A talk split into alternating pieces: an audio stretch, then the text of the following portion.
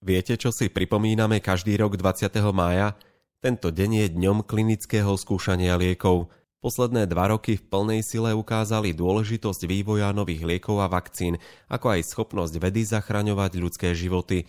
Pri príležitosti pripomienky Dňa klinického skúšania sme pripravili sériu troch podcastov, v ktorých sa pozrieme bližšie na úlohu skúšajúcich lekárov v klinickom skúšaní. Budeme diskutovať o troch témach – čo všetko sa lekár naučí, ak sa stane skúšajúcim, ako dokáže správne zvládnuté poučenie pacienta šetriť čas a energiu skúšajúcemu a v závere sa pozrieme tak povediac na zúbky vedeniu zdravotnej dokumentácie v klinickom skúšaní. Vítajte pri prvom dieli podcastu.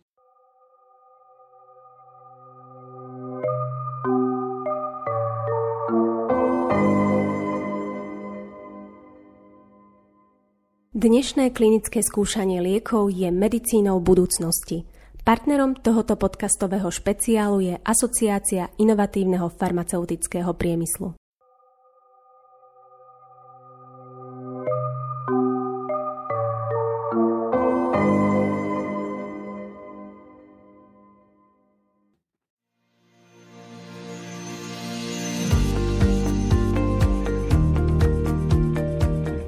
Súčasťou vývoja lieku je pre lekára obrovskou skúsenosťou a je to možnosť stretnúť medicínu budúcnosti. Keď príde do klinickej praxe nový liek, je s ním už oboznámený a má s ním skúsenosti.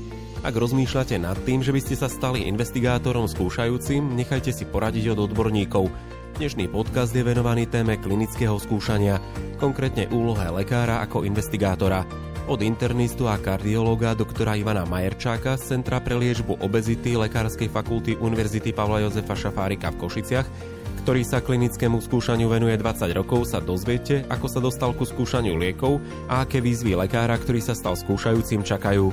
Právne zákutia vám podhálí doktor Ivan Humeník z advokátskej kancelárie H&H Partners. Povieme si aj o tom, ako prebieha zazmluvňovanie centier do klinického skúšania a čomu by ste ako skúšajúci v tejto fáze mali venovať pozornosť. Prajme vám pohodové počúvanie.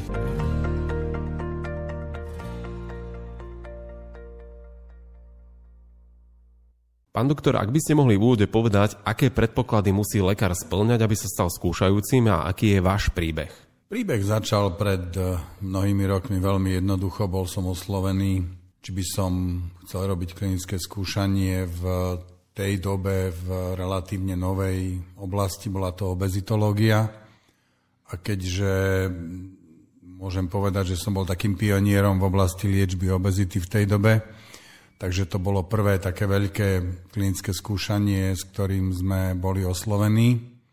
Keď sa dnes na to pozriem spätne, tak som netušil, do čoho idem, Takže už dnes sa pozerám na klinické skúšanie úplne inak a za tých 25 rokov sa klinické skúšanie aj výrazným spôsobom e, zmenilo, tak trochu možno depersonalizovalo, sme oveľa viacej elektronicky, máme oveľa viacej takých remote vizít, to znamená, že nás kontrolujú nejakým spôsobom na diaľku čo e, na jednej strane je niečo nové a na druhej strane je to celkom zaujímavé, keď si človek uvedomí, že jeho prácu kontroluje 5 rôznych tímov, pričom jeden môže sedieť v Japonsku, jeden v Indii, jeden vo Francúzsku a steering committee je v Spojených štátoch. Čo konkrétne robíte, ako prebieha ten samotný proces, ak by ste mohli opísať? Samotný začiatok klinického skúšania je už dnes veľmi štandardizovaný, to znamená, že tam prebieha nejaká ponuka, to znamená, že nám príde len taký nejaký draft protokolu, to znamená, že akých pacientov do plánovaného klinického skúšania by ten zadávateľ e, chcel zaradiť. E, my si vieme pozrieť databázu, či máme e, takýto typ pacientov. Nie je možno každý sajt, ale my máme dlhé roky takú zásadu, že vlastne nemáme nikdy kompetitívne klinické skúšania, to znamená, že s danými inklúznymi a exklúznymi kritériami zaraďujeme len do jedného klinického skúšania. A takým druhým krokom je potom selekčná vizita, to znamená, že či už ten monitor, alebo často je to nejaký ten, skrátka je CRO, ale je to vlastne nejaký medzičlánok, nejaký subdodávateľ, ktorý vlastne zabezpečuje pre toho zadávateľa realizáciu klinického skúšania. Sa teda fyzicky príde pozrieť na site a vlastne skontroluje technické vybavenie, skontroluje, prejdeme si v podstate personálne, nejaké naše možnosti a skontroluje množstvo papierovej dokumentácie, certifikátov a rôznych našich školení, e, nášho e, vzdelania. Snáď je to trochu jednoduchšie už dnes, lebo tí, ktorí robíme klinické skúšanie už dlhodobo, tak sa nachádzame v rôznych európskych databázach, kde vlastne si nás vedia nájsť, vedia si pozrieť naše predchádzajúce skúsenosti. To znamená, že už idú tak trochu cieľene, málo kedy sa stane, že by nás oslovili s nejakým klinickým skúšaním, na ktoré my vlastne nemáme pacientov a s ktorým nemáme skúsenosti. Počúvate Mediprávnik podcast.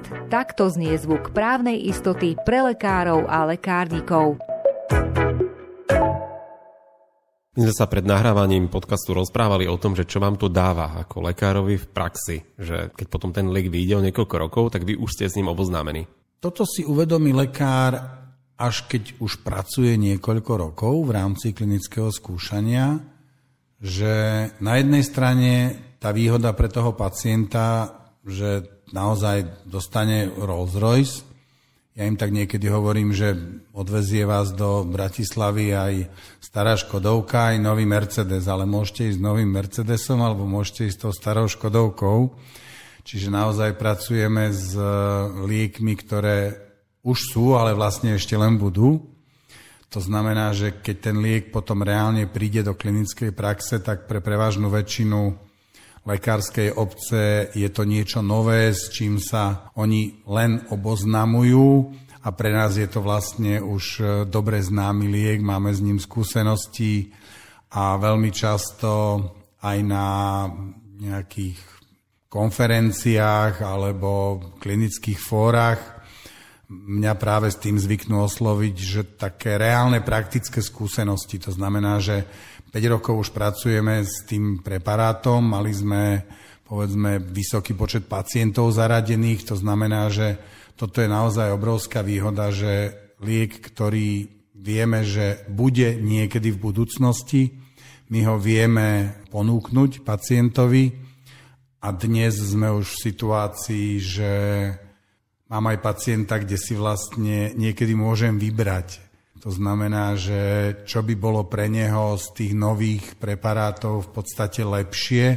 a z čoho by mal väčšiu šancu profitovať, keďže tých klinických skúšaní v podstate robíme niekoľko. S klinickým skúšaním súvisia aj povinnosti skúšajúceho, aké sú, ak by si mohol aj ty Ivan z toho právneho pohľadu povedať a zároveň aj vy, že aké povinnosti vy musíte dodržať. Ideálne je mať veľmi dobre vyškolený a vycvičený tím. Je to tímová práca, čiže ja ako hlavný investigátor som veľmi jednoducho povedané zodpovedný za všetko.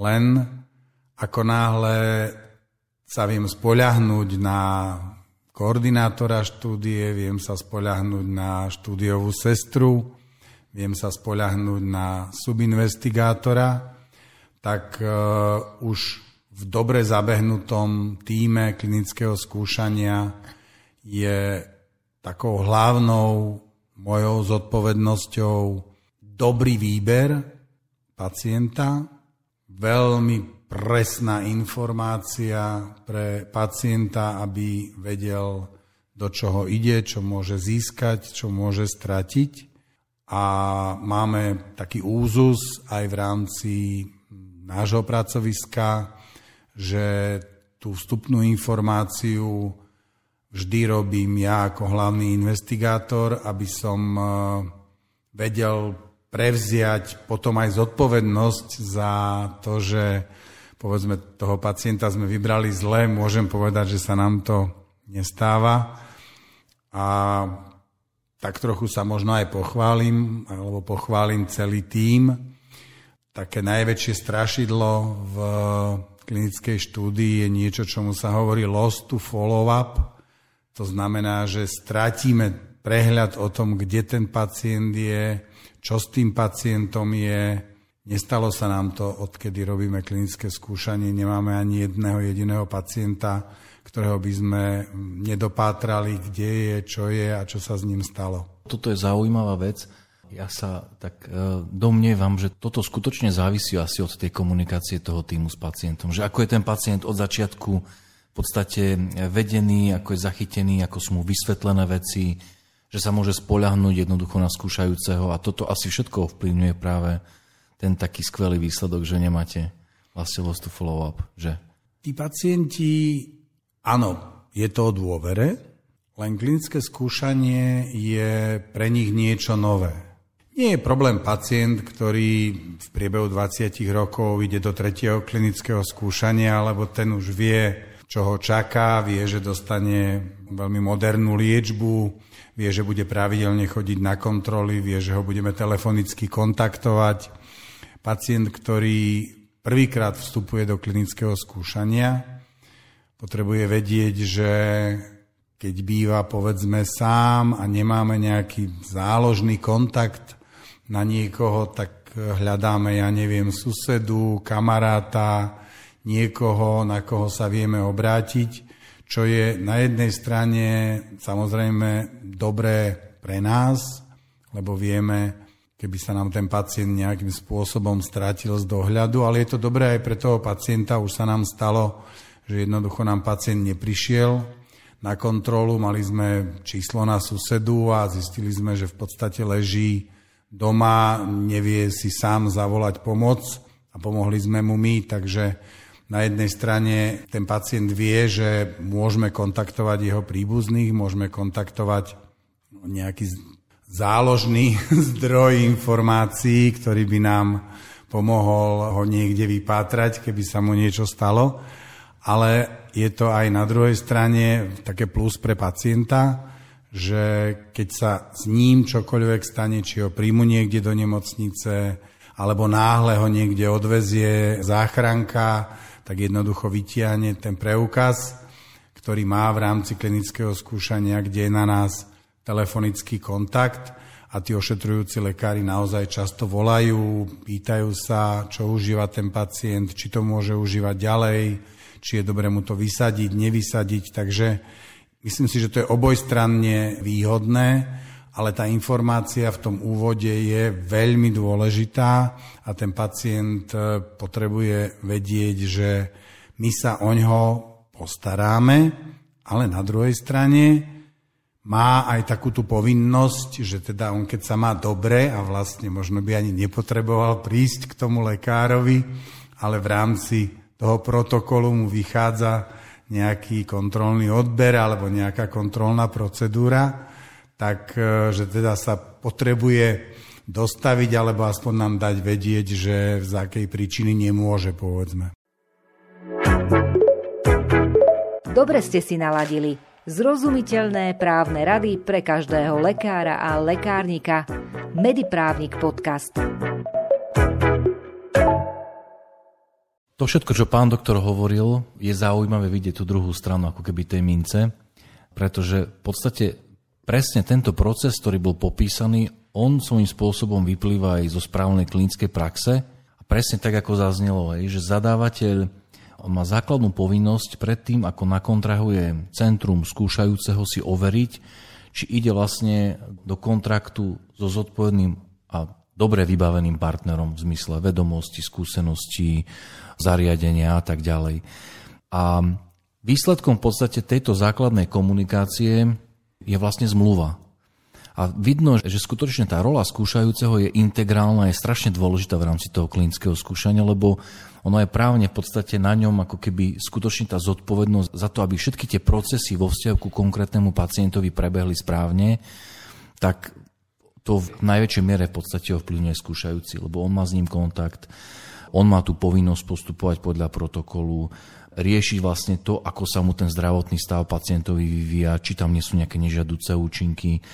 Preto tá úloha skúšajúceho je naozaj veľmi dôležitá a zadávateľ, presne tak ako pán doktor povedal, všetky tieto predpoklady, či tá dobrá spolupráca vlastne bude môcť fungovať, si musí overiť vopred.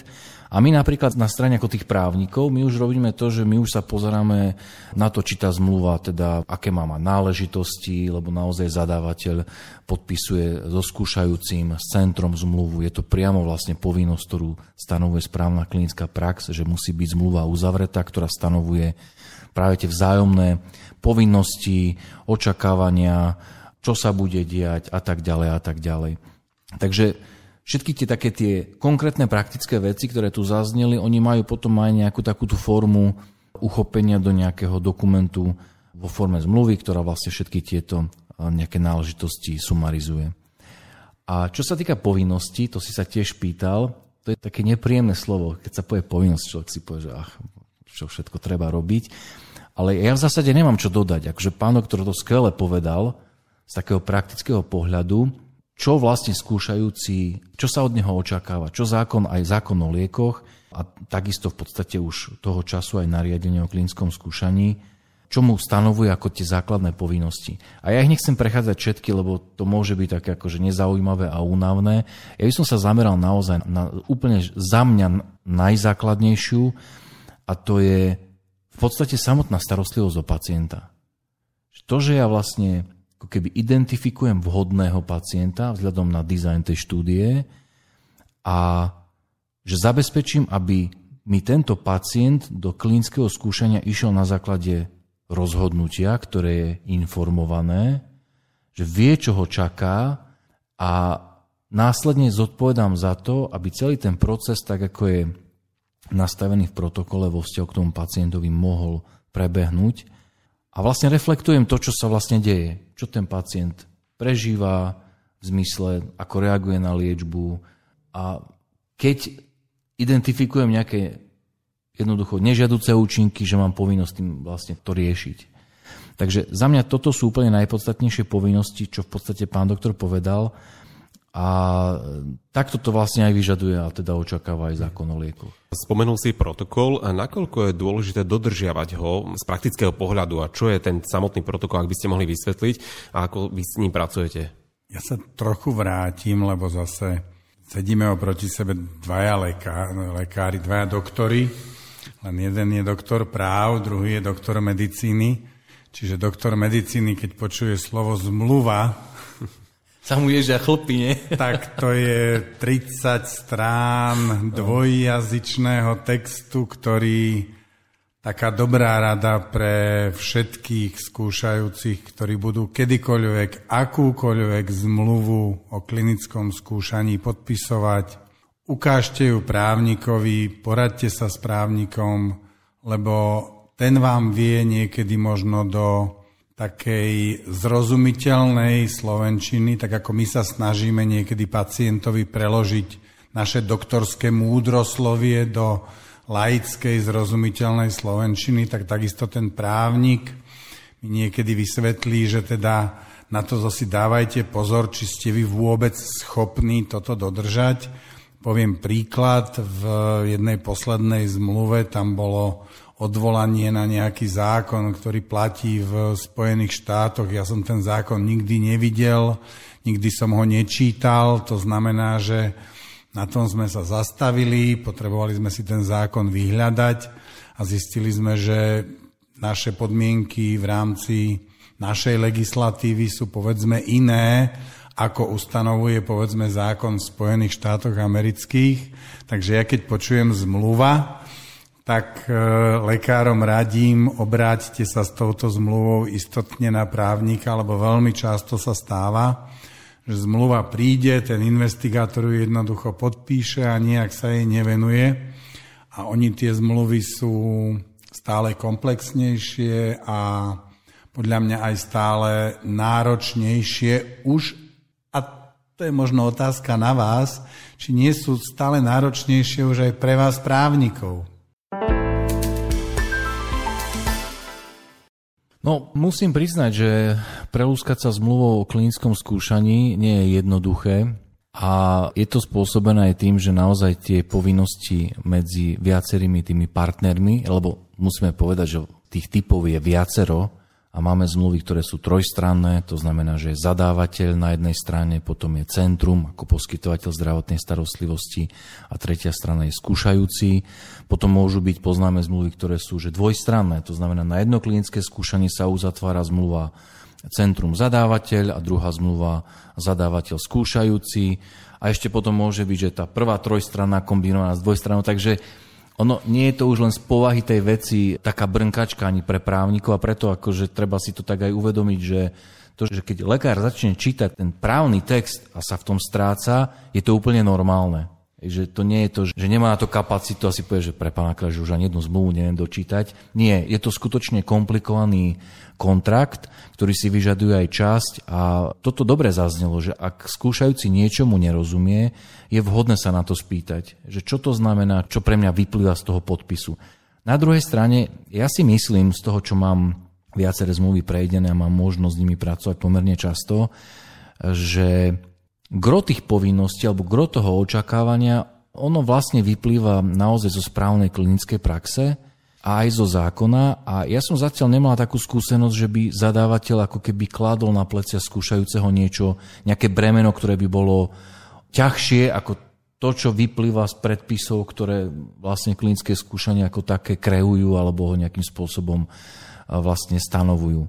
Možno si treba dať pozor na, na tie prvky, ktoré sa týkajú mlčanlivosti, ktoré sa týkajú nejakých e, práv k tým výsledkom, pravidiel, dajme tomu, publikovania toho, čo skúšajúci zistí, lebo presne tak, ako pán doktor povedal, ako v podstate skúšajúci prichádza do kontaktu s informáciami, ktoré sú strašne zaujímavé svojím spôsobom. Že to je medicína budúcnosti. A za mňa investigátor, ktorý je zvedavý a ktorý akože aj má ten vedecký základ, tak prirodzene môže mať túžbu to, čo zistí, tak vlastne to odpublikovať, veď pre pána evidence-based, nie? Naozaj, že to môže byť skutočne akože veľmi zaujímavé z tohto pohľadu, ale dajme tomu aj táto časť býva v zmluvách riešená a je korigovaná, že ten zadávateľ povie, že môžeš, OK, ale vieš čo, dohodneme sa na tom, že budeme takýmto spôsobom fungovať, v takýchto nejakých obdobiach to bude takto, potom to bude ináč. A toto sú možno veci, ktoré priamo v zákone o liekoch alebo v nariadení o klínskom skúšaní nie sú, ale pre lekára môžu byť zaujímavé. A je dobré, aby si to pozrel, čo od neho vlastne tá zmluva očakáva, čo mu vlastne ako keby dáva vopred na vedomie, že by sa malo diať. Zdieľajte naše podcasty so svojimi priateľmi. Počúvať ich môžete na platformách Spotify, Podbean, Apple Podcast, Google Podcast a YouTube kanály Mediprávnik Podcast. Vráťme sa ešte k tomu protokolu v klinickom skúšaní. Ako s ním pracujete vy a ako sa s ním oboznamujete? Protokol je niečo, čo počas klinického skúšania otvárame takmer pri každom druhom, každom treťom pacientovi. Výhodou protokolu je, že je veľmi presný. Čiže čokoľvek ja potrebujem vedieť v rámci tých procedúr, následnosti tých jednotlivých činností, všetko je naozaj explicitne, veľmi presne v tom protokole uvedené to znamená, že na jednej strane, keď e, niekto, kto začína robiť klinické skúšanie, prvýkrát číta protokol, tak má pocit, že a čo ja som sprostý, že mi tu píšu, že takto mám merať tlak a má ten pacient sedieť tak a tak a toľko a toľko minút a nemá mať prekrížené nohy a má byť v kľude a koľko minút má byť v kľude. Sú to úplne štandardné procesy, ktoré by sa reálne v zásade mali používať aj v bežnej klinickej praxi. A potom samozrejme sú v protokole niektoré špecifické procedúry, ktoré sa v bežnom lekárskom živote v podstate nevyskytujú.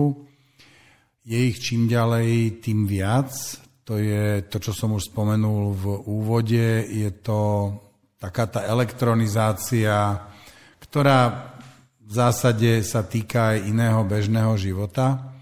A táto elektronizácia v zásade prenikla výrazne aj do klinického skúšania. To znamená, že to sú procedúry, kde naozaj niekedy strávime pomerne veľa času, teda vysvetľovaním pacientovi, ako si on doma do mobilného telefónu zadá, že si práve podal štúdiovú medikáciu. Čiže je to niečo, čo je nové aj pre nás, je to niečo, čo je nové aj pre toho pacienta. Ale v zásade protokol, to je také malé náboženstvo tej klinickej, nejaké prikázania, ktoré jednoducho je našou snahou, alebo teda mali by sme sa priblížiť čo najviac k tomu, aby sme boli v podstate presní. Myslím tým čo najviac, e, poviem jednoduchý príklad. Každá tá návšteva má nejaké tzv. okno, to znamená, že my tento podcast nahrávame pred sviatkami, čiže keď tá návšteva vyjde na veľkonočnú nedeľu, tak asi na tú veľkonočnú nedeľu nám ten pacient nepríde. Čiže niekedy potrebujeme aj e, vlastne vysvetliť tak ľudsky, ale tomu elektronickému systému, prečo sme sa tomu oknu tak trochu možno minuli, či to bolo na strane sajtu, ono je to väčšinou na strane pacienta. Našťastie tie protokoly sú už dnes písané veľmi reálne, veľmi presne. Môžem povedať, že až tak do podrobnosti neboli rozpracované tie jednotlivé kroky v rámci konkrétnej návštevy, čiže v rámci toho, ako ten pacient príde na danú vizitu, čo sa step by step bude robiť v akom poradí. To znamená, že na jednej strane sa to môže zdať ako niečo, čo je zložité, ale svojím spôsobom je to veľmi presne, štandardne popísané to, čo z medicínskeho hľadiska ten protokol vyžaduje a skúsený tým klinického skúšania v dnešnej dobe si myslím, že nemá problém dodržať protokol tak, ako je napísaný. A znovu sme na začiatku. Ten protokol potrebuje mať preštudovaný ešte skôr, než vôbec odpoviem na to, či do takejto štúdie, povedzme, jednoducho ideme, či máme o ňu záujem, lebo môžu tam byť e, niektoré procedúry alebo niečo, čo v podstate nie sme schopní až na takej kvalitnej úrovni, aby sme s tým my boli spokojní zabezpečiť, tak potom radšej povieme, že nie.